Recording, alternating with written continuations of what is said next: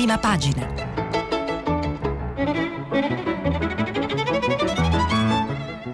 Questa settimana i giornali sono letti e commentati da Marianna Aprile, giornalista del settimanale Oggi. Per intervenire telefonate al numero verde 800 050 333. Sms e WhatsApp anche vocali al numero 335 56 34 296. Buongiorno, benvenuti a Prima Pagina, giovedì 20 febbraio. Eh, prima di, di, cominciare la lettura dei giornali di oggi diciamo subito che eh, praticamente nessuno, salvo che qualcuno in ribattuta, è riuscito a, eh, a inserire tra le notizie la, la, vicenda di cui avete eh, sentito parlare anche a Radio Tremondo, quella dell'attentato ad Anau in Germania eh, insomma, piccolo aggiornamento da, da ultima ora, al momento i morti sarebbero 11, l'attentatore sarebbe stato trovato morto anche lui, non si sa ancora bene se abbia agito da, da solo o meno in questi due attentati in due locali frequentati prevalentemente da cittadini di, di origine turca. Eh, I giornali però dicevamo non, non, non hanno fatto in tempo a, a mm, inserire la notizia almeno nelle prime edizioni, e, e, sono praticamente monopolizzati dalla puntata di Porta a Porta di ieri sera, in cui, eh, mo, molto annunciata da Renzi ieri in giornata, in cui appunto Matteo Renzi aveva, eh, aveva dato appuntamento per, eh, so, per, per, rendere chiare le sue intenzioni in relazione al governo Conte. Eh, I giornali sono pieni di, di retroscena e di analisi di quello che ha detto, noi cerchiamo di cavarcela in poco tempo perché poi alla fine eh, si, si rischia di dar conto di un avvitamento continuo sulle stesse cose. Eh, le, i, punti fondamentali della, della posizione che Renzi ha illustrato ieri da Bruno Vespa eh, sono, sono, pochi e contraddittori. Eh, da una parte Renzi ha tenuto ad assicurare la, la, tenuta del governo Conte, eh, le, ha però con, contestualmente lanciato delle provocazioni abbastanza irricevibili, diciamo, delle proposte abbastanza irricevibili da parte di Conte eh, e del governo giallo-rosso eh, in generale. Eh, intanto ha confermato l'intenzione di sfiduciare il ministro della giustizia Bonafede eh, in relazione alla legge sulla prescrizione su cui Renzi ha diciamo, focalizzato tutti gli elementi di distanza dal, dalla compagine della maggioranza. E, ehm, ha annunciato anche la, eh, la proposta di eh, abolire il reddito di cittadinanza e, insomma, e, e, se non è una dichiarazione di guerra poco ci manca, tanto più che proprio ieri mattina il ministro eh, dell'economia Gualtieri aveva eh, escluso eh, del tutto in maniera categorica che ci fosse in programma di mettere mani al reddito di cittadinanza, quindi è una, una insomma, palese eh, provocazione. Eh, le altre due eh, proposte fatte dal, da, da, Renzi hanno a che fare invece con un'intenzione, diciamo, come un déjà vu, vorrebbe eh, nelle sue intenzioni eh, riformare la, la, la, Costituzione per istituire un, preme, un premierato, cioè un'elezione eh, diretta del Presidente del Consiglio eh, sul modello del, insomma, avete un déjà vu anche voi del sindaco d'Italia. Dice l'unico modo, l'unica, l'unica, eh, l'unico istituto che funziona davvero è quello dei sindaci che sono in grado di governare i loro comuni. Eh, trasliamo questo modello eh, sul piano nazionale. È una storia vecchia, insomma, se ne parla periodicamente e eh, peraltro insomma, non, ha, eh, non, ha, raccolto grandi favori eh, nelle, nelle, reazioni immediate alla, alla appunto alla, alla, alla, puntata di ieri a porta a porta. Altro punto eh, fondamentale è la, l'intenzione, la proposta di Renzi di sbloccare tutti i cantieri bloccati per eh, svariate ragioni, eh, al di là del, del, delle buone intenzioni, cioè rimettere in moto eh, l'economia de, del paese, c'è, insomma, c'è, tutta una questione burocratica sui motivi per cui alcuni di quei cantieri sono bloccati, per cui sui giornali di oggi c'è anche molto il dibattito sul, sul, sul, sul fatto che sia lecito o meno pensare di sbloccarli in blocco, e scusate il gioco di parole. Eh, ultima cosa, eh, è diciamo, da, da, segnalare su, praticamente su tutti i giornali di oggi questo racconto di un, di un centrodestra, di, di un, del, diciamo, della parte fo, più o meno di area forzista del centrodestra conteso tra Conte e, ehm, e Renzi. Eh, in realtà insomma, a sentire eh, le reazioni del centrodestra alla proposta di questa eh, maggioranza allargata per poter cambiare fondamentalmente la, per, poter inserire l'elezione diretta del Premier, eh, si ha l'idea di un, di un centrodestra un po' diviso. Da una parte eh, Fratelli d'Italia che nega qualsiasi, eh, qualsiasi mh, possibilità di, di, di, accordo su questo e su, praticamente su, su qualsiasi altro tema eh, dall'altra la Lega che eh, è sulle stesse posizioni di Fratelli d'Italia, cioè eh, esclude completamente qualsiasi accordo con eh, i componenti questa, della maggioranza del, del, governo Conte 2 eh, che non sia finalizzato a, a, imminenti elezioni, al punto che, come riporta Verderami a pagina 5 del Corriere, ehm, un dirigente leghista eh, scherzando in transatlantico ieri ha detto che se Salvini accettasse di dar vita a un governo chiederemo per lui il trattamento pacchetto sanitario obbligatorio, per dire che aria tira attorno alla proposta lanciata da, da Renzi ieri. Eh, gli unici ad aprire sono, sono eh, quelli di Forza Italia che eh, contestualmente con un'intervista ad Antonio Tajani, eh, sempre sul Corriere, a pagina 9, smentisce qualsiasi ricostruzione che eh, attribuisca a transfughi di Forza Italia il ruolo di responsabili di salvataggio del governo Conte, che è diciamo, il, il, tema su cui si, si, esercitano da giorni i, i, i quotidiani e non solo. Uh, chiede eh, Paola Di Caro a Tajani. Eh, si parla di fughe imminenti di parlamentari pronti a formare un gruppo di responsabili che sostenga il governo in caso di crisi. Risponde Tajani, non è così. Non ci sono fughe, giochini, non ci sono corse ad andare a sostenere un governo che litiga su tutto e che potrebbe cadere da un momento all'altro. Eh, se il governo andasse in crisi, voi che fareste? chiede Paola Di Caro. Risponde Tajani: non ci sono vie d'uscita, a meno di un'improbabile nascita di un gruppo di fuoriusciti grillini a sostegno di un governo di centrodestra, non vedo formule. In caso di crisi c'è solo il voto. E a proposito del. Diciamo, bypassando tutte le proposte di Renzi di ieri sera porta a porta e le reazioni che, han, che hanno determinato e le analisi eh, con capelli spaccati in quattro che ci sono oggi sui quotidiani, io vi, a, a mo' di sunto vi riporterei proprio al pezzo che fa oggi proprio sul Corriere del Verderami di cui abbiamo letto prima un passaggio perché eh, riassume bene l- lo stallo in cui tutti i protagonisti di questa vicenda si trovano e quindi in cui si trova sostanzialmente il paese e, e il governo. Eh, ecco tutte le alternative ma sono impraticabili. Lo stallo attorno all'esecutivo. È stallo, i partiti di maggioranza e opposizione non hanno mosse per cambiare gli attuali equilibri, ma a differenza degli scacchi, in politica la partita non si interrompe e se il governo Conte resta inamovibile non è solo perché basta eh, non, solo, non, è solo perché, come dice il ministro D'Inca, basta entrare nelle aule parlamentari e osservare gli sguardi di chi vive quotidianamente nell'ansia del voto anticipato. Il fatto è che ogni ipotetico cambio di scenario si blocca per effetto di interessi divergenti. La mossa del cavallo di Renzi, ieri è stata la giornata, piccola parentesi, dei cavalli, cioè Renzi a porta a porta ha tentato la mossa del cavallo e contestualmente Conte, diciamo... Eh, un po' per prevenire le uscite di Renzi, un po' per, per arginarle e rispondere, ha promesso una cura di cavallo per, per il Paese eh, che, che, presenterebbe tra qualche giorno eh, dopo averla messa appunto nei dettagli. Però dicevamo, la mossa del cavallo di Renzi non può provocare lo scacco al Premier. Il leader di, di Italia Viva ha la capacità di far fibrillare l'esecutivo ma non può farlo cadere senza avere una soluzione alternativa.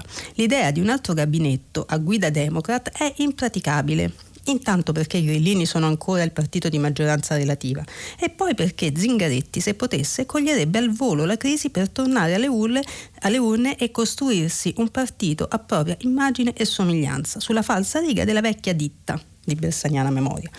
Ma per farlo, come racconta un esponente del PD, dovrebbe passare sui corpi di Franceschini e Guerini metaforicamente ovviamente, che hanno intuito e non da oggi il tentativo di far tabula rasa dell'area cattolica e riformista.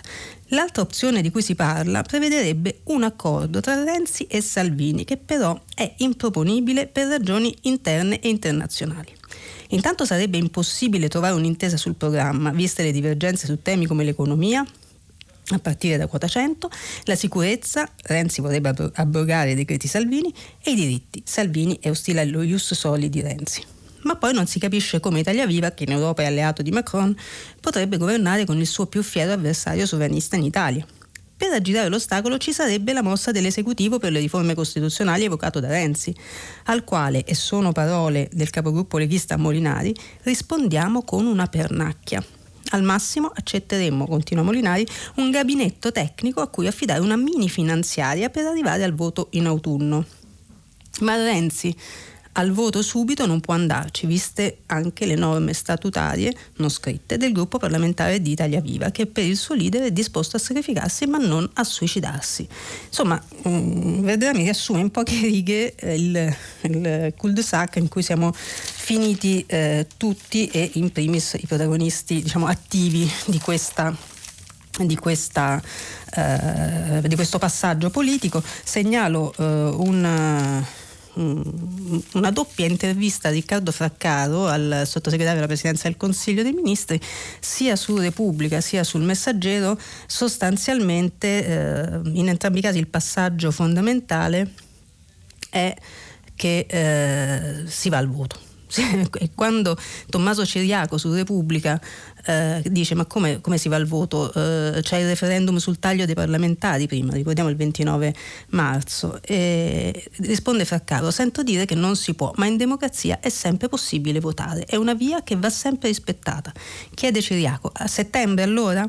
Fraccaro dice sì, basta aspettare il referendum e poi si vota. Qui insomma ci sono tutta una serie di di, eh, diciamo di, di, di, previsioni sul voto anticipato eh, che, che, controbilanciano le proposte di un esecutivo che invece, perché ieri tra le altre cose a porta a porta Renzi ha detto che fino al 2021 secondo lui non si vota e si potrebbe arrivare al 2021 facendo appunto le riforme tutti insieme, le riforme costituzionali per avere questo sindaco d'Italia e per fare tutta una serie di altre cose, tra cui lo sblocco eh, dei, dei, cantieri. Ma eh, a, ad aprire diversamente da mh, praticamente tutti gli altri, eh, sono mh, due, due, giornali, uno è il manifesto che, che, si occupa del muro di Londra sulla Brexit, ci arriviamo subito perché info, ci riguarda molto da vicino, eh, però eh, passiamo prima da Repubblica che apre su autostrade, perché con la, eh, l'approvazione del mille proroghe di ieri mh,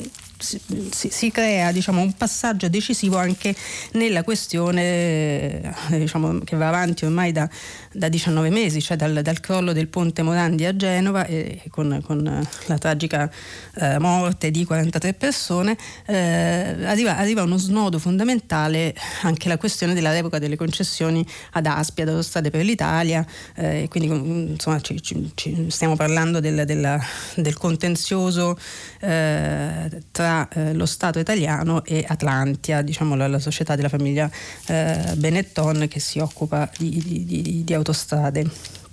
E, eh, il titolo di Repubblica è Ultimatum ai Benetton, altrimenti è revoca.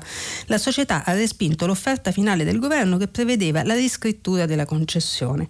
Ora anche il PD si allinea con i 5 Stelle sul fronte della rottura. Sarà un nuovo terreno di scontro con Italia Viva, non solo perché Italia Viva ha una posizione molto diversa sulla revoca delle concessioni, ma perché questa diciamo, vicinanza di posizioni tra PD e 5 Stelle in relazione alla vicenda eh, concessioni rafforza l'accusa che Renzi muove al PD in questa fase, cioè di essersi grillizzato e di, di, di essersi appiattito sulle posizioni grilline su molti dossier. Eh, andiamo però eh, al, al, perché il mille proroghe eh, rende eh, questa fase eh, cruciale anche per la questione delle concessioni. Da ieri l'esecutivo ha in mano lo strumento normativo per affrontare il delicato passaggio con garanzie per i conti pubblici. Ricordate c'era tutta la, eh, la, la questione delle penali, delle multe che una revoca delle concessioni avrebbe, eh, avrebbero eh, costretto a pagare eh, a, a, ad ASPI. da ieri quindi c'è uno strumento normativo per affrontare il delicato passaggio con garanzie per i conti pubblici, la tutela dei lavoratori e la convenienza dei cittadini. Eh, sul piatto l'esecutivo ha messo un'idea di Pax autostradale con il gestore. In che cosa consiste? La proposta del governo che però ehm, i Benetton avrebbero rifiutato. Eh, consiste in questo, revisione totale della concessione, investimenti massicci fuori budget, ovvero non legati alle tariffe, eh, riduzione dei pedaggi sulla base dei calcoli affidati all'algoritmo dell'autorità dei trasporti e non scelta, alla scelta arbitraria dei titolari. Non è una multa, dicono fonti governative, è qualcosa di più strutturale, praticamente una nuova concessione, la riscrittura totale delle regole che delimitano il rapporto pubblico-privato con ASPI. Uh, a differenza di Toninelli, cioè il, pre- il, precedente ministro delle infrastrutture e dei trasporti del Movimento 5 Stelle, che nel Conte 2 è stato sostituito da Paola De Micheli del, del PD, a differenza di Toninelli, il governo giallo-rosso ha preparato il terreno della revoca cercando di parare i colpi giuridici. Di fronte al no di autostrade non sembrano esserci altri margini, della, eh, altri margini di, di, di, trattativa. I tempi sono molto stretti, a meno di un ripensamento dei prossimi giorni di una chiamata in extremis. Sul tavolo ora c'è l'ultimatum dello Stato, prendere o lasciare. L'unica bussola, ripetono al Ministero delle Infrastrutture e dei Trasporti, è l'interesse dei cittadini. Insomma, la, eh, diciamo, eh, il punto eh, di, di, di, di, vantaggio insomma, che la, l'approvazione dell'articolo 35 credo sia del mille proroghe, che è quello che riguarda appunto le concessioni a, eh, ad autostrade, sì, è che sostanzialmente eh, si riduce quel, risarcimento al, al, al, gestore che, eh, che fino a ieri era previsto in caso appunto di, di revoca, era insomma, secondo alcune stime superiore ai 20 miliardi di euro e con il passaggio di ieri non arriverebbe a 7 euro, quindi diciamo tra l'interesse precipuo dei cittadini c'è anche quello di, di, di prevedere un minore sborso per le casse dello Stato in caso di, revoca. Eh, rimaniamo in, diciamo, in, in zona... Uh, eh, autostrade per segnalare che sul Messaggero, che, che, è l'unico altro giornale che si occupa diciamo, in maniera estesa a parte Repubblica di, questa, di questo passaggio, ehm, Autostrade stoppa la trattativa, lo sconto rinviato a fine marzo. Quindi c'è la proposta del governo, il no di autostrade, tutto secondo la ricostruzione del messaggero eh, sarebbe eh, congelato fino a fine marzo, fino a dopo il referendum, perché sostanzialmente, come suggeriva anche Repubblica, Autostrade con quel no dimostra in qualche modo di scommettere sulla caduta del governo Conte 2 e quindi di avere ulteriori margini, magari con chi viene dopo, per, eh, per perfezionare eventualmente il, il, l'accordo su, sul, sulle concessioni. Um, Ieri, a proposito di, di, concessioni, abbiamo detto che l'articolo 35 riguardava le, le, le concessioni autostradali e le, e le, penali legate alle possibili revoche, però il mille proroghe conteneva, contiene appunto mille proroghe, quindi mille campi di azione e di regolamentazione. Tra le varie cose, cioè, ci sono veramente mh, tantissimi eh, provvedimenti che eh, con il voto di ieri vengono introdotti. Eh, si va appunto dal, dal, dalla, dalle misure per contrastare la, la, la carenza di medici negli ospedali e quindi qualche ascoltatore nei giorni scorsi lo citava, la, la, possibilità per i medici di rimanere in servizio fino a 70 anni assieme agli specializzanti per sopperire appunto alle carenze di, di organico della sanità c'è eh, lo slittamento al 2020 del curriculum dello studente, eh, il, il, documento no, allegato al diploma che deve contenere l'elenco delle competenze formali e informali acquisite dagli studenti. Leggo dal Sole 24 ore che fa uno schema di tutti gli, gli, i provvedimenti del mille proroghe. Eh, c'è una, un prolungamento dello stop alle trivelle di sei mesi, si allunga di sei mesi la moratoria delle autorizzazioni di nuovi permessi di prospezione o di ricerca del, di petrolio e metano. L'effetto dello spostamento dal 13 agosto 2020 al 13 febbraio 2021 del termine per adottare con un decreto interministeriale il piano delle aree del territorio nazionale dove è consentito lo svolgimento delle attività. Eh, ma eh, tornando in casa diciamo, di tutti noi, eh, segnaliamo tra i eh, provvedimenti del mille proroghe la eh, la nuova formula dell'RC auto di cui si è molto scritto e parlato in questi, in questi giorni, l'RC auto familiare ma con il malus. Tra i provvedimenti viene prevista la nuova formula di RC auto in modo denominata familiare. In pratica, citt- leggo da Repubblica, che, anche, fa uno specchietto diciamo, delle, dei provvedimenti anche, anche lei, ehm, in pratica i cittadini potranno applicare all'assicurazione la classe di merito più conveniente tra quelle applicate ai veicoli di proprietà dello stesso nucleo familiare, un bonus valido sia per i nuovi contratti sia per i rinnovi. C'è tuttavia una specifica, una penalizzazione fino a 5 classi di merito se il mezzo a cui si è applicata la classe di quello più virtuoso è responsabile di un sinistro con indennizzo oltre 5.000 euro. Poi ci sono tutta una serie di distinguo, ma tra, eh, tra i provvedimenti segnaliamo perché insomma, ci riguarda torna il bonus cultura 500 euro dici- leggo da Italia Oggi Uh, i diciottenni potranno comprare anche film e corsi. In gazzetta ufficiale il decreto uh, Ministero sulla carta utilizzabile dai titolari entro il 28 febbraio 2021. Uh, il bonus cultura per i diciottenni, insomma, una, se lo ricordate, insomma, era una, una, un bonus inserito nella scorsa legislatura, messo in discussione più volte eh, dal, dal, ministro Bonisoli eh, in precedenza, eh, ritorna in, nel mille proroghe e c'è su Italia Oggi uno specchietto su cosa i giovani potranno fare con questi 500 euro eh, da spendere nei prossimi 12 mesi, leggiamo. Allora, biglietti per rappresentazioni teatrali e cinematografiche spettacoli dal vivo, libri, eh, biglietti per musei, mostre, eventi culturali, monumenti, gallerie, arche- aree archeologiche, parchi naturali, musica registrata, corsi di musica, corsi di teatro, prodotti dell'editoria audiovisiva, corsi di lingua straniera. Corsi di lingua straniera Ah, peraltro, mm, insomma, con un, pizzico di campanilismo, a proposito di misure che riguardano le tasche delle famiglie, eh, per chi fosse a Milano oggi alle 10 in Sala Buzzati in via Balzan, eh, il mio giornale, il settimanale Oggi, eh, organizza un convegno sul nuovo welfare delle famiglie eh, con Carlo Cottarelli, Elsa Fornero, Anna Maria Lusuardi e Regno Doris alle 10 in Sala Buzzati in via Balzan. dopo questo mini spot, dicevo, i corsi di lingua straniera che si potranno pagare con il bonus cultura previsto dal 1000 possono tornare utili perché ieri, eh, a proposito di regole per muoversi nel mondo, Titolo del manifesto: Il muro di Londra. La riforma dell'immigrazione del governo Johnson sgretola il mito dell'Inghilterra a portata di mano.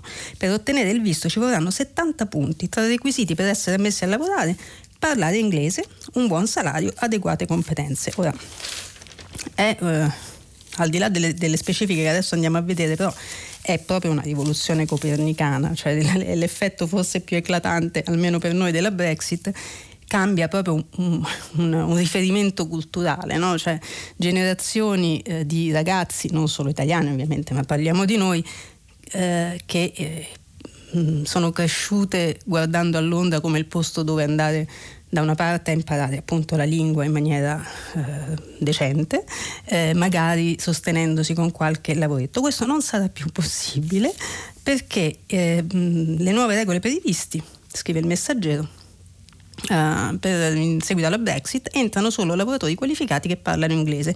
Allora è un sistema a punti tipo la patente di guida, uh, per essere ammessi bisogna avere 70 punti. Come si fanno questi 70 punti? 20 uh, si, ha, si acquisiscono, si conquistano avendo un contratto di lavoro fondamentalmente, cioè se si ha uno sponsor locale che ci assume abbiamo i primi 20 punti. Um, Altri 20 punti si acquisiscono eh, dimostrando di avere le competenze necessarie per quel lavoro.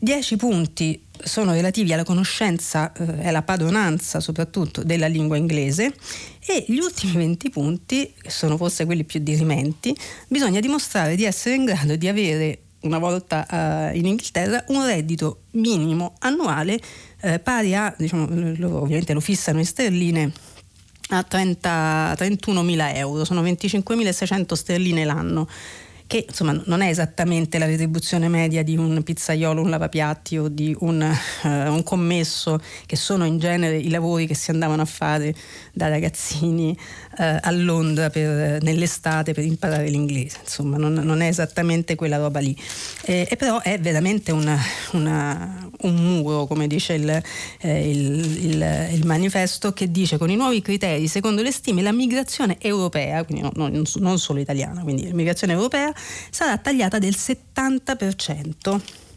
E sottolinea tra l'altro il, sia il manifesto sia Repubblica sottolineano che ad annunciare questa, uh, questa svolta nelle politiche migratorie del, del Regno Unito post Brexit è stata Uh, la ministra dell'interno Priti Patel, che è figlia di migranti del Gujarat arrivati dall'Uganda nel 1972, che è un po', diciamo, se vogliamo, una, un po' una, una, una nemesi.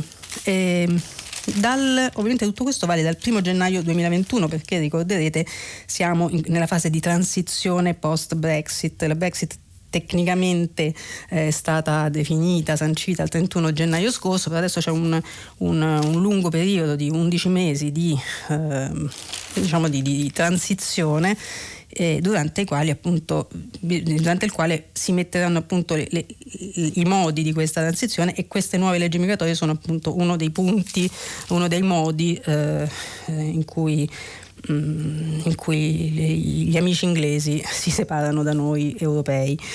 Eh, vi segnalo un pezzo di Severnini sul Corriere proprio su questo. Lavorare a Londra sarà più difficile. La Gran Bretagna chiude le porte alle migliaia di giovani italiani che volano oltre Manica per fare camerieri, baristi o i parrucchieri. Dal 2021 sarà, eh, per ottenere un visto sarà necessario un, controllo, un contratto di, di, lavoro qualificato, almeno un diploma di scuola media superiore, conoscere bene l'inglese per un salario di 25.600 sterline l'anno. Poi Severnini insomma, analizza anche le, le, le ripercussioni, se vogliamo, culturali di questa cosa, però con un po', diciamo, eh, con un passaggio un po' tangenziale eh, rispetto a questo argomento, vi segnalo anche un fondo di Ernesto Galli della Loggia, sempre sul Corriere. Il titolo è Lo Ius Culture soltanto se c'è una reale integrazione. Ora si parla sempre di persone che si muovono e vanno altrove, però in questo caso parliamo di, di, dei, uh, dei, dei, nuovi italiani, non so come eh, altrimenti definirli. Uh, dice eh, scrive Galli della Loggia, la proposta di legge che va sotto il nome di Ius Culture si propone di dare la cittadinanza italiana a tutti i giovani immigrati minorenni i quali, anche se, se non nati Ita- nella penisola, abbiano tuttavia frequentato con profitto qui da noi almeno un ciclo scolastico di 5 anni o un corso di formazione professionale triennale. Come ho già detto in un articolo precedente, sono personalmente convinto che sia un, pre- un precipuo interesse dell'Italia avere cittadini di origini diverse da quelle tradizionali del nostro paese, immigrati o figli di immigrati. Fin qui diciamo c'è l'opinione di, di Galli della Loggia. Poi c'è la proposta che, che, che Galli della Loggia fa, perché dice eh, Mm, penso che qualunque allargamento del diritto di cittadinanza debba obbedire a due precise condizioni, rispondere a rigorosi criteri di sicurezza e godere del massimo consenso degli italiani. Una legge volta a creare nuovi cittadini non può nascere dividendo quelli che già lo sono. L'idea di fondo dello Ius Cultura è chiara, chi ha frequentato un ciclo scolastico o un corso di formazione è già di fatto pienamente integrato nella nostra società ma che cosa intendiamo esattamente quando parliamo di integrazione? Intendiamo, immagino, l'inserimento nel contesto sociale, economico, culturale italiano di chi, pur provenendo da un contesto diverso, tuttavia accetta il nostro sistema di vita e i suoi valori caratterizzanti. E a proposito di questo concetto di integrazione, cosa propone? Uh, propone sostanzialmente di agevolarla questa integrazione con la creazione, eh, dice, mm, tra tanti enti inutili e costosi, perché non si può pensare ad esempio a un sottosegretariato alla gioventù dedicato specialmente a questo scopo? Perché la classe politica italiana deve sempre segnalarsi per la sua pochezza, le sue diatribe inconcludenti e la sua vista corta e una volta tanto non prova invece a pensare un po' in grande e a guardare un po' più lontano? Tra le, le azioni e, e, i compiti di questo sottosegretariato alla gioventù eh, dedicato all'integrazione eh, della loggia inserisce anche, eh, inserisce fa, anche, degli esempi di quello che dovrebbe fare, no? dovrebbe eh, promuovere viaggi gratuiti di istruzione nei luoghi storico-artistici del nostro paese, campeggi estivi nei suoi territori più tipici, brevi soggiorni estivi nelle nostre scuole militari, la Nunziatella, il Morosini, promuovendo corsi cult- culturali a loro riservati. Insomma, è una, una proposta, vediamo che reazioni, se, insomma, se scatenerà reazioni e, e di quale, e di quale eh, eh, natura. Tra eh, piccolo aggiornamento sul, sul coronavirus, che, insomma, che, che, ha ridotto di molto la sua presenza sui giornali, quindi non vi sto a dire dove trovate cosa, vi dico solo cosa c'è. Uh, l'unica no, cioè, Due, due, notizie, due novità eh, positive.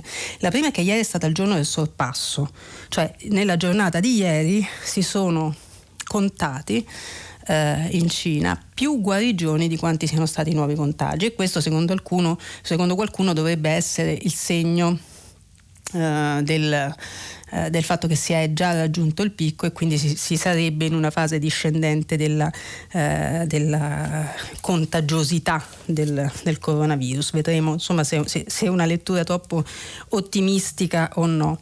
Eh, però io passerei a una serie di altre notizie perché oggi i giornali sono pieni eh, di eh, notizie che girano intorno alla tecnologia e che quindi, visto il peso che internet, le nuove tecnologie, l'intelligenza artificiale hanno sempre di più nelle nostre giornate, nelle nostre vite, mh, mm, diciamo, vale la pena di passarle un attimo in rassegna. La prima è veramente una cosa piccola, ma eh, è uno spunto su cui riflettere. È un'iniziativa della... Eh, dunque, della scuola Gianni Rodari di Modena. Tre faccine, tre emoticon, ah, ne dà conto eh, la stampa a pagina 21. Uh, eh, tre faccine, tre emoticon, tre disegni per indicare ai bambini di due classi elementari della scuola Gianni Rodari di Modena se il loro profitto in una data materia sia buono, sorrisetto, accettabile, emoticon perplesso o, dislic- o disdicevole, emoticon atterrito. E quindi va, va, avanti così, cioè sostanzialmente i voti sostituiti dagli emo- emoticon al posto dei voti per far capire ai ragazzi quello che non sappiamo più spiegare. Ora è... Eh, è un tema di riflessione, sono curiosa di, di, di, di, vedere se nel filo diretto ci saranno dei, dei commenti su questo, perché da una parte diciamo, è, è, la fine del voto e quindi della, se vogliamo, è la, no, la fine del, del, del del compito primario del, di un insegnante, cioè quantificare il merito. Dall'altra però insomma, può, può, uh, può essere un modo per rendere meno uh, ansiogeno e competitivo il, la vita scolastica dei, dei, dei, ragazzi che come leggiamo spesso è, eh, insomma, non sempre è, serena in relazione ai voti, ai voti che, vengono, che, vengono, dati dagli insegnanti. Eh, a proposito di tecnologia, dicevamo, c'è una, una, notizia che ha iniziato a circolare ieri eh, mattina online e che oggi trova posto sui giornali, che è questa. Eh, è la prima volta che a proposito di pirateria digitale vengono colpiti gli utenti. Colpo ai pirati della TV, ma stavolta nei guai finiscono i clienti. Eh, siamo a pagina 21 di Repubblica. La finanza nelle case di imprenditori, dipendenti pubblici e studenti, per la prima volta accusati di ricettazione, rischiano fino a 8 anni di carcere. Qual è l'accusa? Eh, l'avete sentito forse parlare del pezzotto? È il, diciamo, il nomignolo, il nome, l'affettuoso nome con cui si ehm, definisce, si, si, si indica una, una specie di decoder abusivo. È una scatoletta era una scatoletta, adesso negli anni è, eh, è, stata sostituita, sostituita, da un codice d'accesso sostanzialmente illegale perché? perché permette di accedere a tutta l'offerta digitale dell'intrattenimento, pensate a Netflix, Sky, eh, tutti diciamo, i servizi digitali di intrattenimento pagando sostanzialmente eh, nulla, po- pochissimo rispetto agli abbonamenti dei singoli pacchetti. E ehm, è una cosa molto simile a quello che avviene con i giornali su Telegram, ci sono eh, svariati canali di Telegram che ogni giorno forniscono giornali gratis. E, ehm, quindi eh, siamo nel campo della pirateria e quindi dell'illegalità, però il, lo scarto stavolta qual è? Che invece di invece che, che, che, oltre a colpire, a cercare di identificare chi questi servizi li vende, li mette in giro, si, eh, a, mm, si colpiscono con un'accusa di ricettazione, che è un'accusa insomma 8 anni di carcere, fino fino a 8 anni di carcere previsto, è un'accusa seria, ehm, si colpiscono anche i, i fruitori, i clienti perché appunto eh, si, si, si, occuperebbero di, eh, di, di eh, gestire il, il, il, la cosa rubata, no? il senso del, della ricettazione è quella, cioè qualcuno ruba qualcosa, tu te ne occupi in qualche modo, ecco questo qualcosa è l'intrattenimento online, ma al di là del, del, del passaggio giuridicamente interessante c'è su Repubblica l'identikit di questi 223 clienti di, del Pezzotto che sono stati um, accusati di ricettazione. Sono per il 25%, 25% donne, per il 75% uomini hanno prevalentemente tra i 24 e i 50 anni, il 60% di loro tra i 24 e i 50 anni e per quasi la metà, il 48,5% sono dipendenti pubblici, occupati e lavoratori. Quindi mh, fuori di, di eh, di, mm, fuori, fuori, dalle righe, insomma, gente con un lavoro, quindi volendo se lo poteva pagare l'abbonamento, ma questo ha a che fare con, anche con la percezione che quella roba lì sia un reato, perché spesso chi usufruisce di questi servizi così convenienti pensa semplicemente di fare un affare e non di commettere un reato e invece c'è forse bisogno di una maggiore eh, consapevolezza di, di, quello, di, quello, che si fa. Eh, un altro passaggio che ha a che fare sempre con la nostra vita, digitale ha a che fare invece con una notizia che viene da Brescia ed è un caso un, un, ennesimo caso diremmo di revenge porn, vittima due volte, dopo le chat col video licenziata per danni. Le sue immagini, eh, le immagini della vittima, eh, arrivate fino in America, per la donna oltre il danno la beffa. Sostanzialmente eh, cioè, è la storia di questa eh, ragazza eh, bresciana che aveva avuto una relazione con, con un uomo e durante la relazione si erano scambiati diciamo, dei, dei video eh, intimi e che però poi hanno cominciato a, eh, a girare, a girare eh, e, e, quindi eh, sono, sono, finiti tra l'altro su, sui telefonini anche delle, eh, delle forze dell'ordine, insomma, eh, anche perché questi filmini sono stati diffusi tre anni dopo la fine della relazione con con la ragazza, insomma, sono, sono, diventati così virali che alla fine l'azienda per cui questa ragazza lavorava l'ha convocata e ha detto ormai questa, questa cosa è esplosa, non puoi più lavorare per noi, che è diciamo uno degli effetti peraltro drammatico, ma eh, ahimè, come dimostrano alcuni altri casi di cronaca, neanche il più drammatico, del, del revenge porn, cioè della vendetta eh, post fine di una relazione che passa attraverso la diffusione illecita, ricordiamo anche questa, di materiale eh, privato, intimo. Eh, nel, mm, rimanendo in zona internet e tecnologia, segnalo che, che nel decreto intercettazioni che è stato un altro terreno ed è continuerà a essere verosimilmente un altro terreno di scontro nella maggioranza di governo c'è eh, un passaggio il decreto intercettazioni autorizza a inserire programmi per il controllo un'arma importante per gli investigatori ma è rischio alla privacy che succede? che si, si potranno eh, più facilmente inserire programmi spia nei nostri dispositivi nei, nostri, nei dispositivi elettronici. Un semplice e innocuo aggiornamento del telefono. Quante volte lo avete fatto? Leggo da secolo XIX. Eh, ecco un modo per inoculare nel vostro cellulare un captatore, così come previsto dalla nuova legge sulle intercettazioni. Benvenuti nel mondo delle inchieste 4.0. Basta un clic per consegnare non solo la propria voce, ma l'intera vita nelle mani di un investigatore. Lo prevede il decreto legge 216 del, de- del dicembre 2019, non ancora convertito in legge, ma previsto per i primi di marzo e sul quale nella maggioranza si sta litigando, trattandosi pur sempre di uno degli aspetti meno conosciuti della più famosa spazza corrotti. Non c'è dubbio che, tale, che le inchieste avranno una nuova potentissima arma investigativa e questo è un bene, ad esempio per i reati di mafia e terrorismo, nonché per i reati di pedopornografia o sequestri di persona. Spiega il PM milanese Alessandro Gobbis, specializzato in reati informatici. Questo decreto prevede restrizioni per i reati normali, in cui sono previste intercettazioni e ampie possibilità per i reati di mafia, terrorismo e per quelli dei pubblici ufficiali contro la pubblica amministrazione.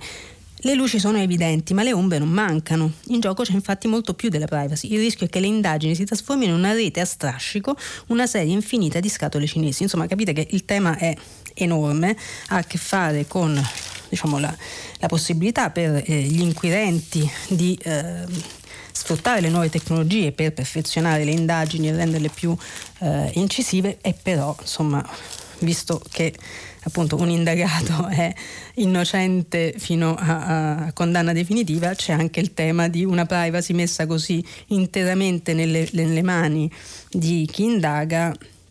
Eh, in maniera diciamo uh, non, proprio, uh, non, non, proprio, rassicurante, cioè con, con, con, i telefoni sono diventati insomma, una sorta di scatola nera delle nostre vite, l'idea che, che possano essere diffuse le informazioni che contengono è qualcosa che fa tremare un po' i polsi.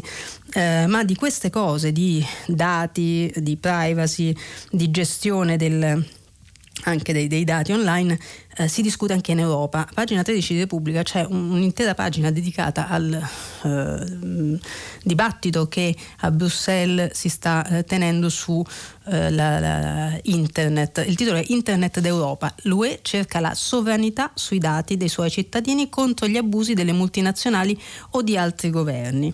Eh, sostanzialmente c'è il tentativo di, di, de, dell'Europa di, di mantenere diciamo, il controllo sulla vita digitale e non solo eh, la vita diciamo, virtuale anche dei, dei suoi cittadini. La parola del giorno a Bruxelles è sovranità digitale europea per recuperare l'abissale distanza che separa il nostro continente da Stati Uniti e Cina quando si parla di intelligenza artificiale e raccolta dei dati fondamentali per la crescita economica e per migliorare la vita dei cittadini.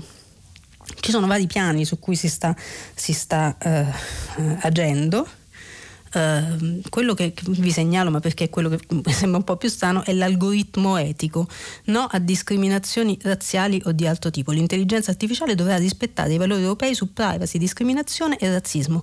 Per questa ragione i dati usati per nutrire i logaritmi nel processo di autoapprendimento delle macchine dovranno essere coerenti con il valore del, dell'UE. Se l'intelligenza artificiale importata da Cina o USA non li rispetta, dovrà essere azzerata e reimpostata con dati europei, cioè vogliamo creare anche un'intelligenza artificiale europea, siccome il, il machine learning, cioè le, la capacità delle macchine, dei, dei, sistemi informatici di imparare è ormai una realtà, eh, in Europa ci si sta chiedendo che cosa gli vogliamo insegnare e la risposta è qualsiasi cosa rispetti i criteri della cultura europea e i valori su cui si fonda. Quindi c'è, c'è una, una sorta di cittadinanza europea anche per le di intelligenza artificiale e qualcuno ipercritico direbbe forse solo per quella. Ultima cosa perché credo che siamo vicini alla pausa. Eh, mm, ritorniamo in casa nostra. Uh, per quanto sia strano dirlo quando si parla di, di droghe, ma c'è eh, una, uno studio del Ministero dell'Interno che mh, divide diciamo, le forze di, di, governo e anche l'opposizione eh, ovviamente. La Morgese ora vuole il carcere per i piccoli spacciatori di droga. Eh, c'è una proposta della ministra dell'Interno Luciana Lamorgese eh, che eh, insomma, eh, eh, vorrebbe inasprire fare una, una, diciamo una stretta eh, sul piccolo spaccio, per esempio quello che eh, ahimè da sempre eh, ruota attorno ai luoghi di aggregazione dei giovani, dalle scuole ai parchi, eccetera. E, e, prevederebbe proprio il carcere anche per piccole quantità. Eh, si segnala ovviamente le, le, le, la reazione stizzita di eh, più Europa e eh, di, di, di, altre opposizioni che al contrario avevano, hanno da tempo eh, proposto disegni di legge, anche mh, diciamo firme, raccolte firme di, di iniziative popolari per, proprio per, per, abolire qualsiasi punizione per quanto riguarda le, le, soprattutto le droghe leggere. Eh, abbiamo finito il nostro tempo, appunt- facciamo una piccola pausa, vi do appuntamento tra poco per il vostro filo diretto.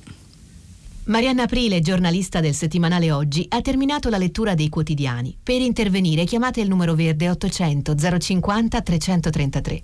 Sms e WhatsApp anche vocali al numero 335 56 34 296. Si apre adesso il filo diretto di prima pagina. Per intervenire e porre domande a Marianna Aprile, giornalista del settimanale Oggi, chiamate il numero verde 800 050 333. Sms e WhatsApp anche vocali al numero 335 56 34 296. La trasmissione si può ascoltare, riascoltare e scaricare in podcast sul sito di Radio 3 e sull'applicazione RaiPlay Radio. Eccoci, siamo tornati con il filo diretto, vi ricordo che stiamo pubblicando sul eh, Rai Play Radio i vostri messaggi, sms e whatsapp. Pronto? Pronto? Sì, buongiorno, chi è? Eh, mi chiamo Antonio e telefono da Asti. Buongiorno Antonio. Eh, ieri, ieri, sera ho sentito questa proposta lanciata da Renzi sul eh, sindaco d'Italia. Eh, il, allora vorrei chiedere, fare una domanda eh, alla Marianna Aprile. Il, l'Italia è una repubblica presidenziale, è una repubblica parlamentare. Sì. Quindi abbiamo, per ora.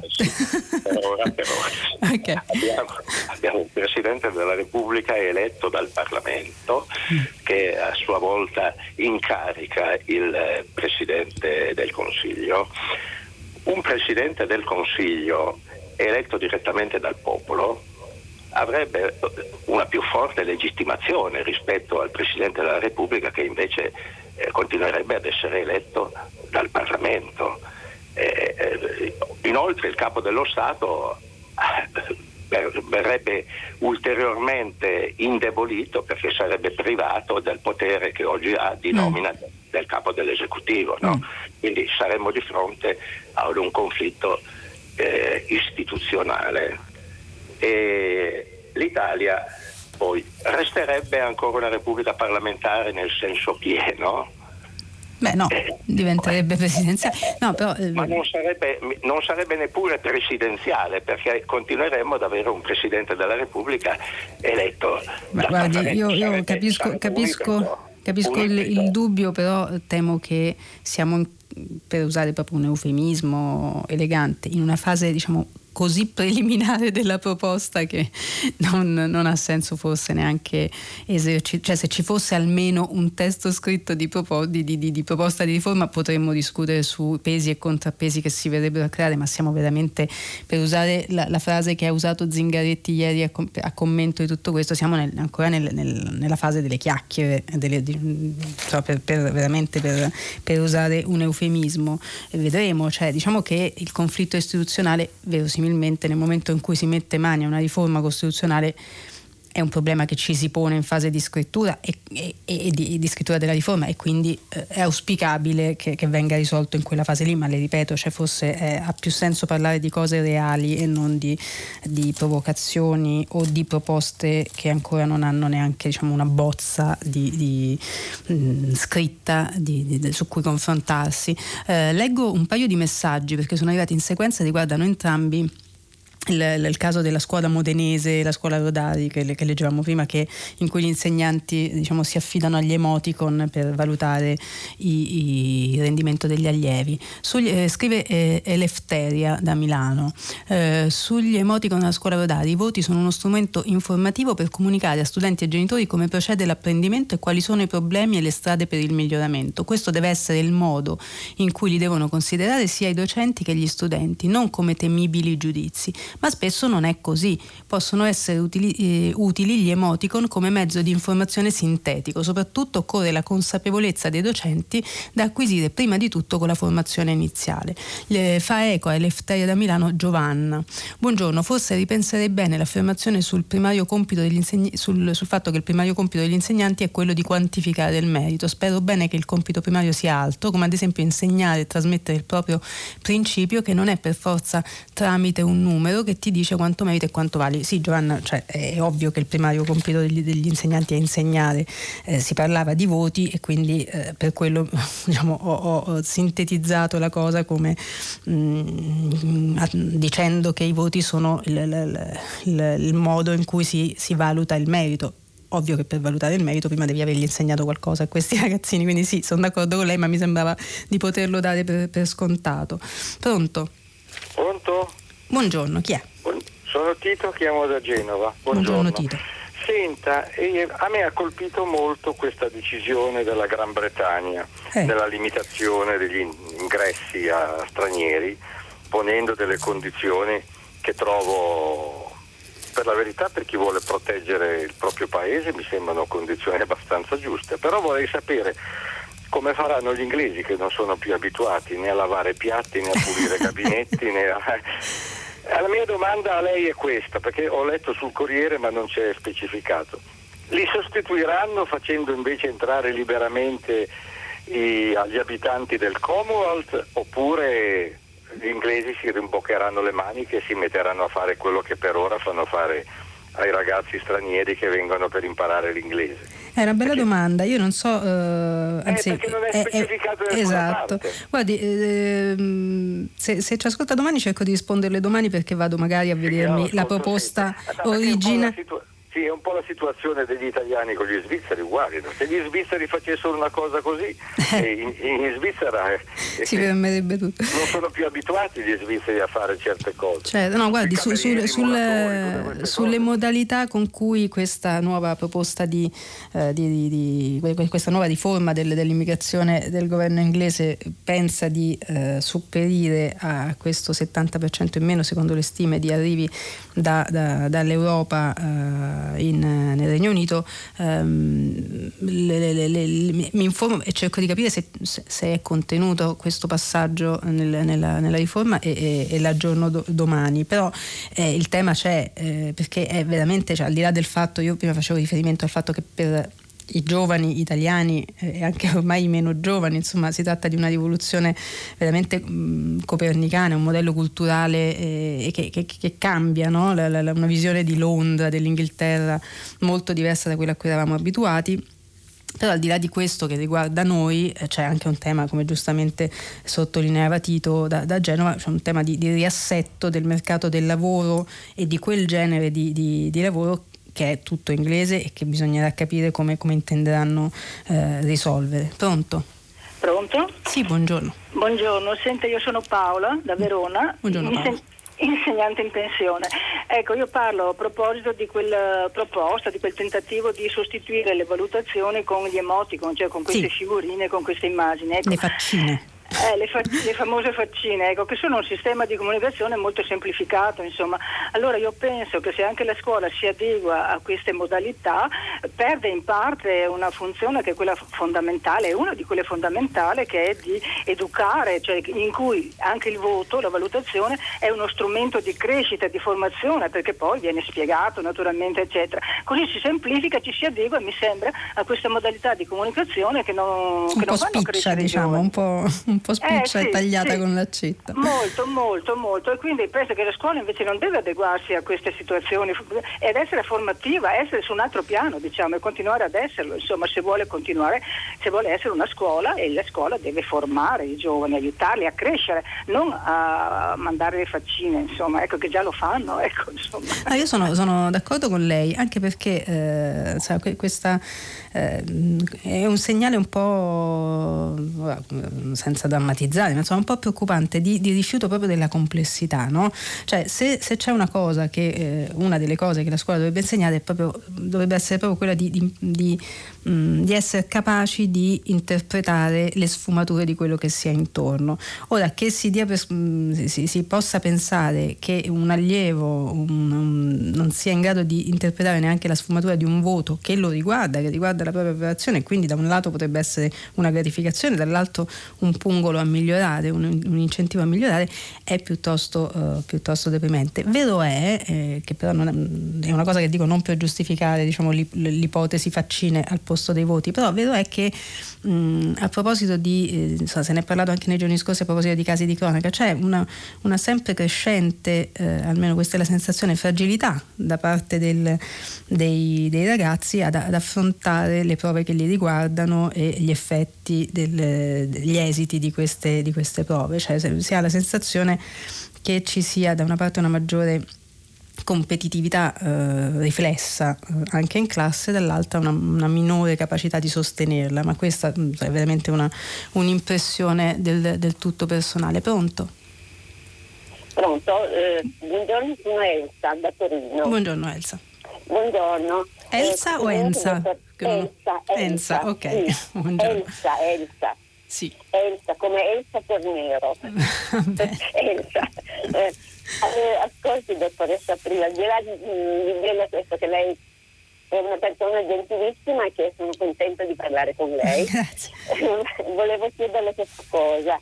ehm, si sente parlare appunto di questo mm, accordo che ci sarà o non ci sarà, non lo so, sul, eh, tra Banca Intesa, eh, Intesa San Paolo e Ubi. E Ubi Volevo sì. soltanto sapere questo eh, da lei se eh, sarà un bene per l'Italia, tutto qui. Urca, una domandina radio. proprio facile. Ma allora... no, per lei non è difficile.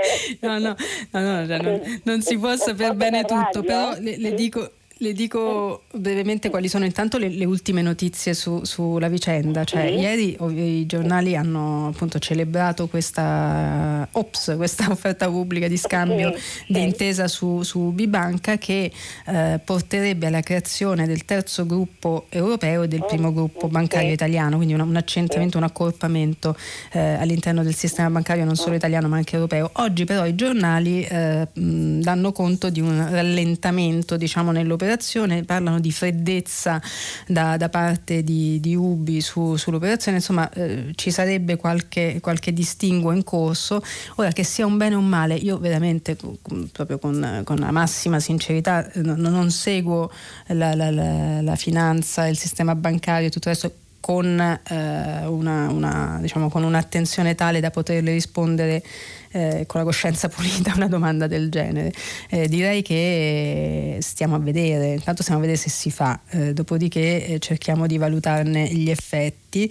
Forse mh, mm, mi, viene da dirle che il, un effetto positivo potrebbe essere quello sul piano occupazionale perché una delle due banche aveva annunciato degli esuberi, insomma siamo nel campo ancora delle, delle valutazioni preliminari, eh, stiamo a vedere intanto se si fa, poi, poi valuteremo. Pronto? Pronto? Eh, sì, buongiorno. Bueno, quante eh, donne oggi? Ieri ho detto che non chiamavano donne, oggi sono donne, sono molto contenta. Come si chiama?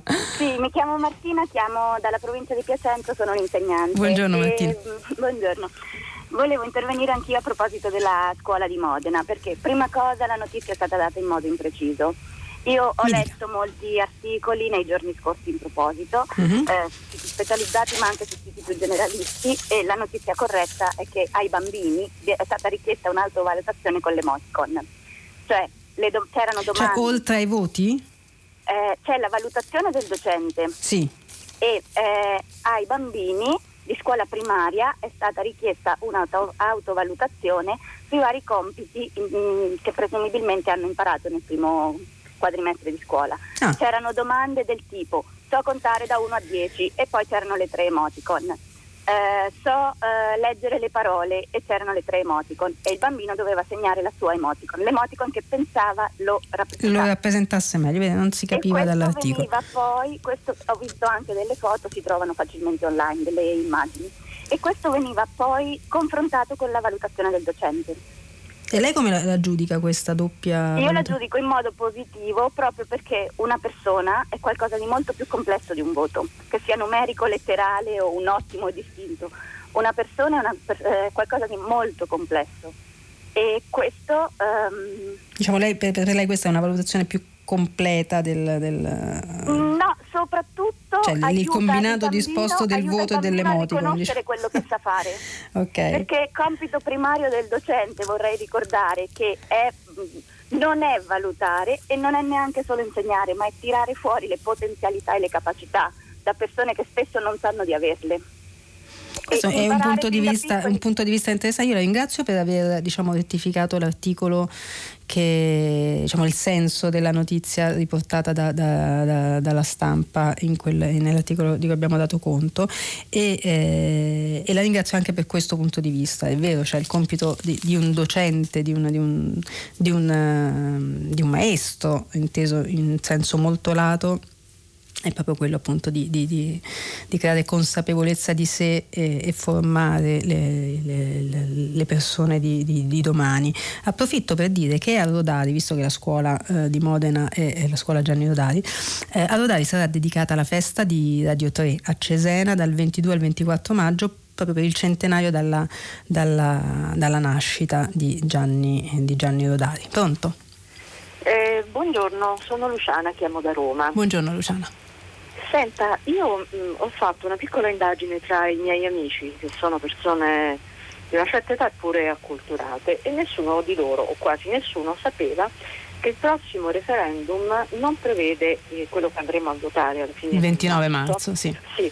Non prevede il quorum, nessuno sapeva in buona sostanza che cosa significa.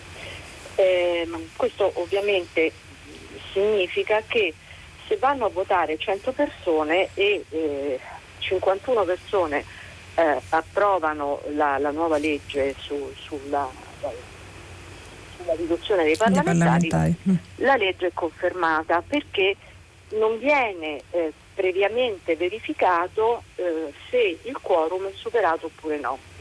Però mi rendo conto che non se ne parla, le persone no. non lo sanno no. e questo potrebbe indurre a eh, sottovalutare l'importanza di questo eh, ruolo del cittadino rispetto al voto referendario. Ma perché questa cosa non si dice? Io non l'ho mai sentita, io sento prima pagina tutti i giorni, però non se ne parla. No, è non vero. se ne parla prima pagina perché non se ne parla sui, sui giornali. giornali. Esatto, stavo, stavo per, per, fare una difesa d'ufficio di questo tipo. Vero è che eh, cioè anche ieri, tra i tanti articoli che abbiamo, che abbiamo passato in rassegna, eh, diciamo, abbiamo mh, volontariamente sottolineato i passaggi che riguardavano il referendum costituzionale del 29, del 29 marzo, eh, però eh, quello, quello, che lei dice è assolutamente vero, i giornali non se ne occupano mh, il, come dovrebbero o come tutti noi pensiamo se ne dovrebbero occupare eh, in vista di una, di una scadenza eh, importante come appunto le, le, l'espressione della volontà popolare su un tema peraltro eh, non da poco, cioè una riforma eh, costituzionale eh, abbatte di un terzo la presenza di oltre un terzo la presenza di parlamentari eh, nelle, nelle, due, nei, nelle, due, Camere, insomma è, è, una cosa seria, se ne parla poco, eh, approfitto della sua telefonata proprio per dare qualche indicazione, cioè il voto è il 29 marzo, la, come diceva l'ascoltatrice, non, un referendum che non prevede il quorum perché non è abrogativo, cioè non si chiede ai cittadini se vogliono o no che entri in vigore, che, che, che abrogare la, la, la, legge costituzionale che riduce il numero dei parlamentari, è eh, un referendum che semplicemente si, eh, si propone di rac- raccogliere diciamo, la, la, volontà popolare su, questa, su, questo, su questo tema. E eh, uno dei motivi per cui non se ne parla del, del, fatto che dopo il 29 marzo se, eh, appunto, se prevarranno eh, i voti a favore eh, ci saranno solo 200 senatori e solo 400 deputati eh, quindi complessivamente 600 parlamentari se non se ne parla è fonda- eh, a mio avviso per un paio di ragioni. La prima è che eh, le, le, prime pagine de- le prime pagine intese non come la pagina 1 ma le prime 5, 6, 8 pagine, dipende dai, giorni, dai giornali, sono occupate da eh, strategie retroscena, chiacchiericcio e uscite varie di leader di questo o quel partito che di fatto fagocitano il dibattito eh, sulla politica. L'altra, eh, l'altra, motivazione ha a che fare secondo me un, un, po' più con i tempi che viviamo, cioè sostanzialmente si dà abbastanza per scontato l'esito di, quel, di questo referendum. Non so se ha torto o ha ragione, cioè non è questo il punto, cioè non, non, non, so se sia corretto o meno prevedere un esito piuttosto che un altro, però sostanzialmente è come se tutti dicessero vabbè ma cosa vuoi che votino gli italiani? No? Cioè, e, e, quindi perché ne dobbiamo parlare? Ed è eh, oggettivamente un errore, primo perché fare l'esegesi dell'elettorato non porta mai bene, perché no, raramente mh, mm, ci si azzecca sulle intenzioni dell'elettorato, secondo perché è buona norma per i giornali, i telegiornali e chiunque faccia servizio pubblico dare intanto le informazioni di base al di là delle previsioni. Pronto? Pronto, buongiorno, sono Marco, chiamo da Roma. Buongiorno Marco. Eh, io mi occupo di ricerca, ma non è solo per la ricerca che parlavo. Per quanto riguarda il, la modalità con cui è stata data la notizia in merito al Regno Unito, eh, della scelta di chiudere un pochettino rispetto dal 2021 in poi, rispetto alle persone che dal, da tutta Europa ovviamente, causa Brexit, si troveranno a dover fare tutta una serie di permessi ed avere delle, insomma, un irrigidimento al alla, al movimento delle persone. Mm. E io credo che questo sia un autocollo tremendo, lo dico in breve. I, Londra esiste perché ci sono le università, perché è uno dei poli, anche se già la Spagna e già la Danimarca stavano superando l'appetibilità e le mm. offerte. Oslo, che non ha niente a che fare con l'Europa, ha avuto una crescita enorme come università, anche il Canada, quindi già il, mondo Londra e l'Inghilterra non era sulla ricerca, non era affatto tra i primi, anche la crescita, la, la, la Francia dà molte, molte opportunità. Ma io parlo anche del mondo dell'arte, del mondo della musica. Adesso i locali dove si fa musica a Londra chiuderanno, chiuderanno uno dopo l'altro, perché già si va a Berlino, già si va ad Amsterdam. Ha deciso Londra di cancellarsi dalle mappe e credo che questa sia una... Ma... I giornali non dovrebbero tanto sottolineare il problema di un ragazzo che sì, si manteneva magari gli studi lavorando un po' nella ristorazione, ma lo farà altrove. Il problema non è dei ragazzi o dell'Europa, il problema è loro. In realtà il problema è, è, entrambe le cose, senso dipende dal punto di vista. Dal nostro punto di vista e dal punto di vista dei giovani cittadini europei che d- dal 2021 semplicemente avranno una possibilità in meno cioè, come sempre accade quando si, si, mettono delle regole troppo stringenti ed esclu- escludenti, eh, chi le deve rispettare ha semplicemente una possibilità in meno, che magari non avrebbe neanche eh, dire, percorso, però di fatto c'è una possibilità in meno. Quanto al discorso lo, il Regno Unito vuole cancellarsi dalle mappe, io sono abbastanza dell'idea di, di, che, eh, che tutto tutto questo arroccamento dalla Brexit, dal, dal dibattito eh, ormai quasi quinquennale su, sulla Brexit, cioè hanno messo tre anni per farla, ma insomma il referendum è, è, è ancora precedente, eh, abbia creato un, una, una, un, forse un'illusione, una convinzione a mio avviso eh, abbastanza infondata sul fatto che l'isolamento dell'isola, ed è un, un, voluto gioco di parole, sia un bene. Eh, è, eh, insomma, per come la vedo io, abbastanza anacronistico, si ha la, l'illusione di poter controllare meglio, di, val- di valorizzare meglio quello che si è e si ha se si sta un po' più da soli e se si mettono regole più stringenti sull'ingresso altrui io non, sono molto d'accordo perché, eh, come dire, sarà che, che, noi siamo italiani, siamo in mezzo al Mediterraneo, la nostra cultura è figlia di, eh, di, di, di, incontri non sempre pacifici, però insomma comunque incontri da, da che siamo qui e, e, e voglio dire, è il paese, eh, al di là delle sue beghe e delle sue carenze, è il paese culturalmente più, più ricco che, che, mi viene in mente e non è, questo non è sovranismo, è cronaca. Nel frattempo c'è un'ultima ora sull'attentato di Anau, quello di cui vi davo conto all'inizio in, in Germania e insomma le, le, le, il killer è, sarebbe una, una, estremista di destra, ha lasciato una, una, lettera, un video in cui parla appunto di espellere, a proposito di escludere, no? di, di, di, espellere popoli. Il presunto killer ha ucciso nove persone ad Anau, vicino a Francoforte, ha lasciato una lettera e un video in cui confessa le sue azioni, lo ha riferito la Bild, citando fonti della sicurezza. Nel documento Tobias R., questo è il nome dell'attentatore, ha sostenuto, tra le altre cose, la necessità di distruggere certe persone la cui espulsione dalla Germania non è più possibile, per dire gli effetti anche deleteri degli arroccamenti. Pronto? Eh, buongiorno, sono Raffaella, telefono da Verona. Buongiorno Raffaella. Io che non è una citazione. Buongiorno Raffaella, cioè, siamo abbastanza anziani tutti per ricordare la trasmissione. Prego, buongiorno. Um, sì, io mh, mm, volevo, cioè non avrei voluto veramente, ma mi stato chiesto di, insomma, di, parlare di questa esperienza relativa alle faccine e agli emoticon. Io in realtà le faccine le ho, mm, dire, mh, mm, le ho vissute come allieva dal 72 al 78, è stato in quegli anni che ho fatto le elementari e il mio maestro non ci dava i voti, ma in calcio ai compiti eh, segnava delle faccine. Ma veramente? Sì, e, ed era un Chi era Steve Jobs, me, il suo maestro? Tra l'altro era bellissimo perché io ricordo questa cosa, avevo le trecce e lui mi faceva la faccina con le trecce e, ehm, ed era un modo per lui di dire sono felice che tu abbia fatto questo compito fatto bene oppure no, sono triste oppure boh sì, insomma, mediamente. Però era e lei che effetto faceva lì per lì e, che, come ricorda questa esperienza, come la valuta adesso? Eh, infatti io la valuto molto positivamente, nel senso che, ma a parte che ho avuto un'esperienza con un maestro meraviglioso e ho un ricordo bellissimo, quindi tutto quello che lui faceva, ho un ricordo delle mie elementari molto positivo, ma eh, questa cosa alla luce, come dire, della mia esperienza anche poi di... Eh, di adulta, di insegnante, di, insomma io la valuto mm, geniale in un certo senso, perché allora in quegli Beh, anni... Sicuramente visionaria per l'epoca, insomma, cioè non... adesso ci sembra normale di assumere tutto in una faccina, all'epoca forse Ma... lo era meno.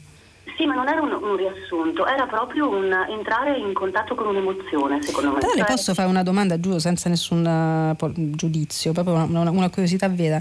Eh, lei prima ha detto, cioè, attraverso quelle faccine, il, questo maestro così, eh, diciamo, il cui ricordo eh, è così positivo, eh, ci manifestava la sua reazione al nostro compito, no? Questa cosa mm. mi ha fatto piacere, eccetera.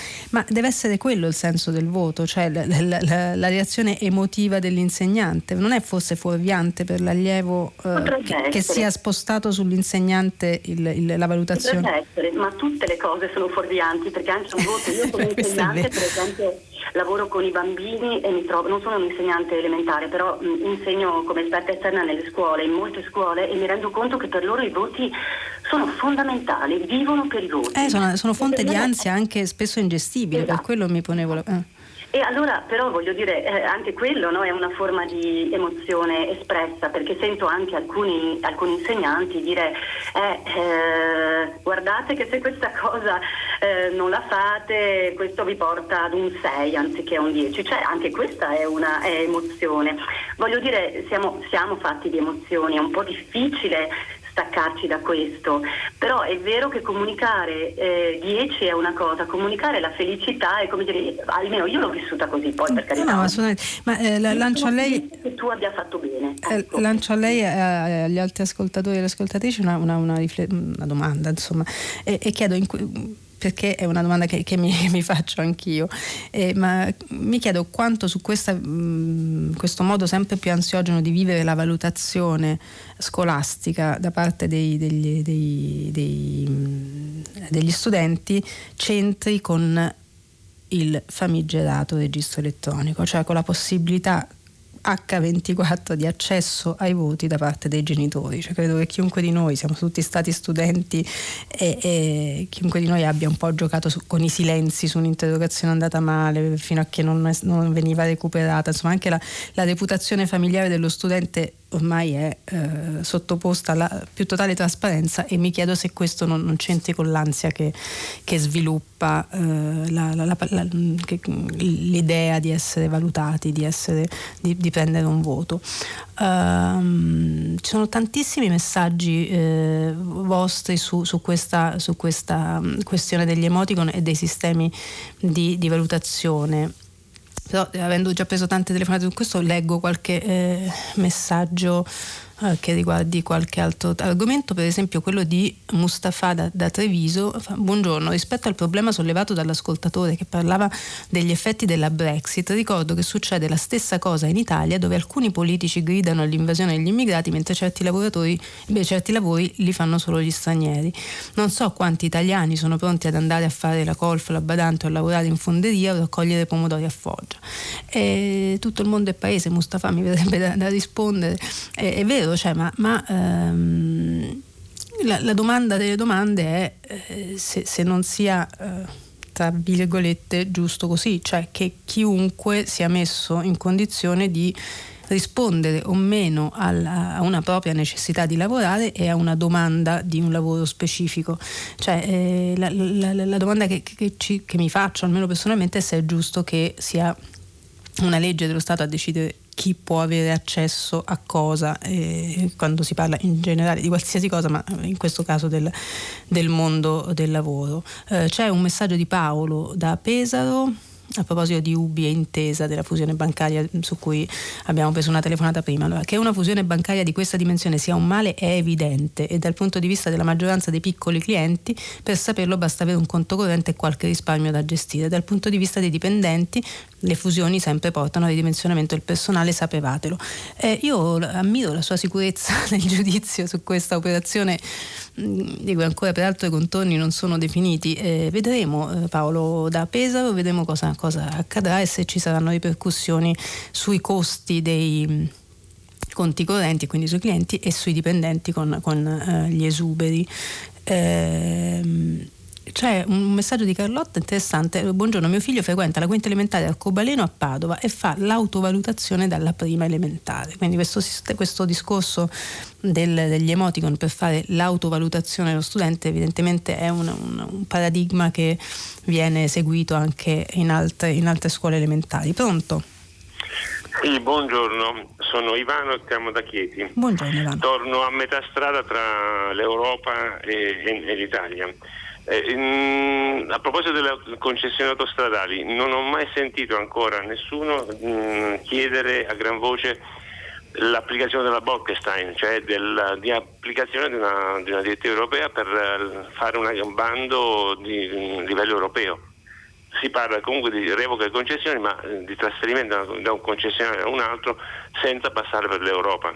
Sì, perché eh, ricordiamo che nelle scorse settimane, anzi forse mesi a questo punto, se, se la memoria non mi inganna, la, eh, l'ipotesi eh, quando si parlava di revoca delle concessioni ad, autostrade, ad Aspia, ad Autostrade per l'Italia, quindi ad Atlantia, Benetton, eccetera, eh, si parlava di, una, diciamo, di un trasferimento con mutate condizioni delle concessioni ad ANAS e quindi in quell'occasione si era appunto sollevata la questione della liceità o meno di, una, di, una, di un'attribuzione, di una, di una concessione, dell'attribuzione di una concessione senza appunto una, una gara. Ma insomma eh, io credo che anche su questo eh, bisognerà attendere di capire a fine marzo, come leggevamo prima, di capire se questa revoca ci sarà davvero o se hmm, da qui a fine marzo eh, Autostrade non, eh, piuttosto non decida di accettare o limare o di trattare o di transare sulle condizioni proposte dal governo per rimanere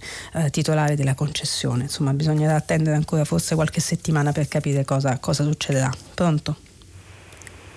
Pronto? Pronto? Buongiorno. Buongiorno, sono Doriana, chiamo da Varese, volevo tornare sulla Brexit con due domande a lei. Sì. Innanzitutto io sono mm, di quella generazione cresciuta adorando la cultura inglese, le mie estate da adolescente le passavo da ragazza alla pari in varie città di, de, dell'Inghilterra, quindi è un grande dolore la Brexit. Prima domanda, ma ci stiamo attrezzando come europei innanzitutto a non usare più la lingua inglese? Perché tutta la documentazione si fa. Eh beh, eh beh. per ritorsione così. Eh beh, eh ma no. pari, io andavo alla pari e quindi sempre alla pari. Primo punto e quindi verificare poi che lingua useremo. Però questo perché lì tra l'altro ci sono centinaia di persone che traducono eccetera. E no, devono rendersi anche conto di questo. Non sono più un impero secondo punto. Quindi sono fuori dalla realtà pensano di agganciarsi al grande Stati Uniti Uniti d'America che come si vede bene se ne fregano di, di, tutti gli altri, quindi secondo me è perdente. Ma ultima cosa, che è la più grave e mi colpisce profondamente, perché sono cresciuta con la loro cultura e il loro senso etico anche della vita, oltre che de, de, della società, ma non si rendono conto che loro non hanno niente, eh, perché non hanno più niente, loro vendevano cultura, la loro lingua, Shakespeare, la loro stessa musica e adesso in questo secolo siamo nel secolo dell'innovazione tecnologica, quindi tutto è diventato non più il petrolio, ma questo. Loro si stanno bruciando non solo il loro futuro, ma la loro economia. Ecco, questo eh, non so se ne sono rese conto, lei condivide questo, grazie. Eh, io eh, su questo secondo punto sono abbastanza d'accordo con lei, secondo me eh, nel, mm, nel chiasso eh, che si è fatto nella comunicazione, ma fin dall'inizio, eh, fin dall'azzardo del, del, referendum sulla Brexit, eccetera, nel gran chiasso, nella disinformazione, eh, con, c'è stata una, una, una, grande diffusione di fake news in, in concomitanza del referendum sulla Brexit.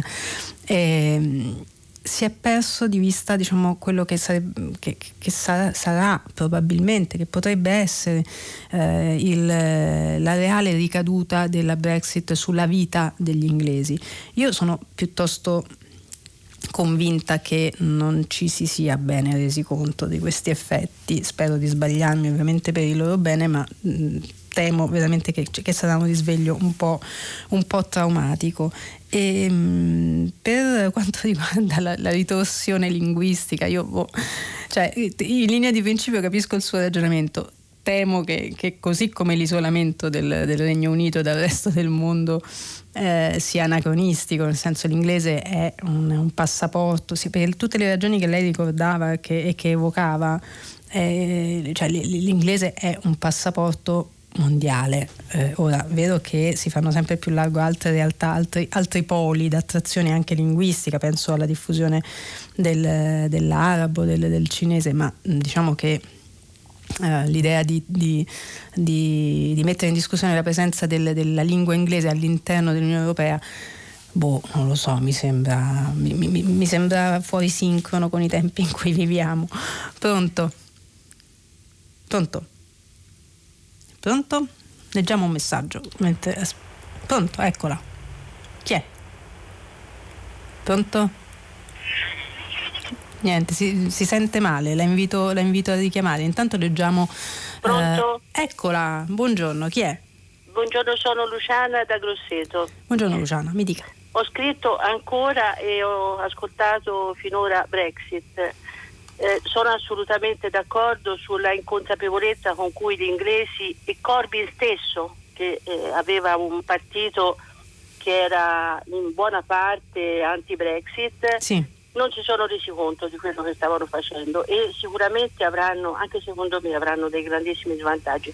Però quello che secondo me per noi è doloroso, per noi europei e per noi italiani è doloroso, è vedere se questo rapporto, questo dialogo fra l'Europa e l'Inghilterra per quanto riguarda l'Italia, i viaggiatori inglesi che da secoli vengono in Italia, sono venuti in Italia, il, il dolore di vedere il Grand Tour, sì. certo, di vedere i, i figli del Partenone rivendicati perché eh, se li sono presi come si sono presi tante cose. Sì, signora Luciana, stiamo, abbiamo pochissimi secondi, se ha una domanda la faccia veloce perché dobbiamo chiudere. La, la domanda è che cosa eh, succederà ai 750.000 italiani che sono là? Perché si parla del futuro, ma il presente certo. è terribilmente certo. periglioso perché il set di Stato sta... Le le, eh. le, rispondo velocemente perché, perché abbiamo poco tempo. Eh, ci sono già delle, delle, decisioni in materia, cioè chi eh, vive lì da più di 5 anni avrà comunque un permesso, gli altri eh, verranno, verranno, valutati e regolarizzati. Noi abbiamo, non abbiamo tempo, se,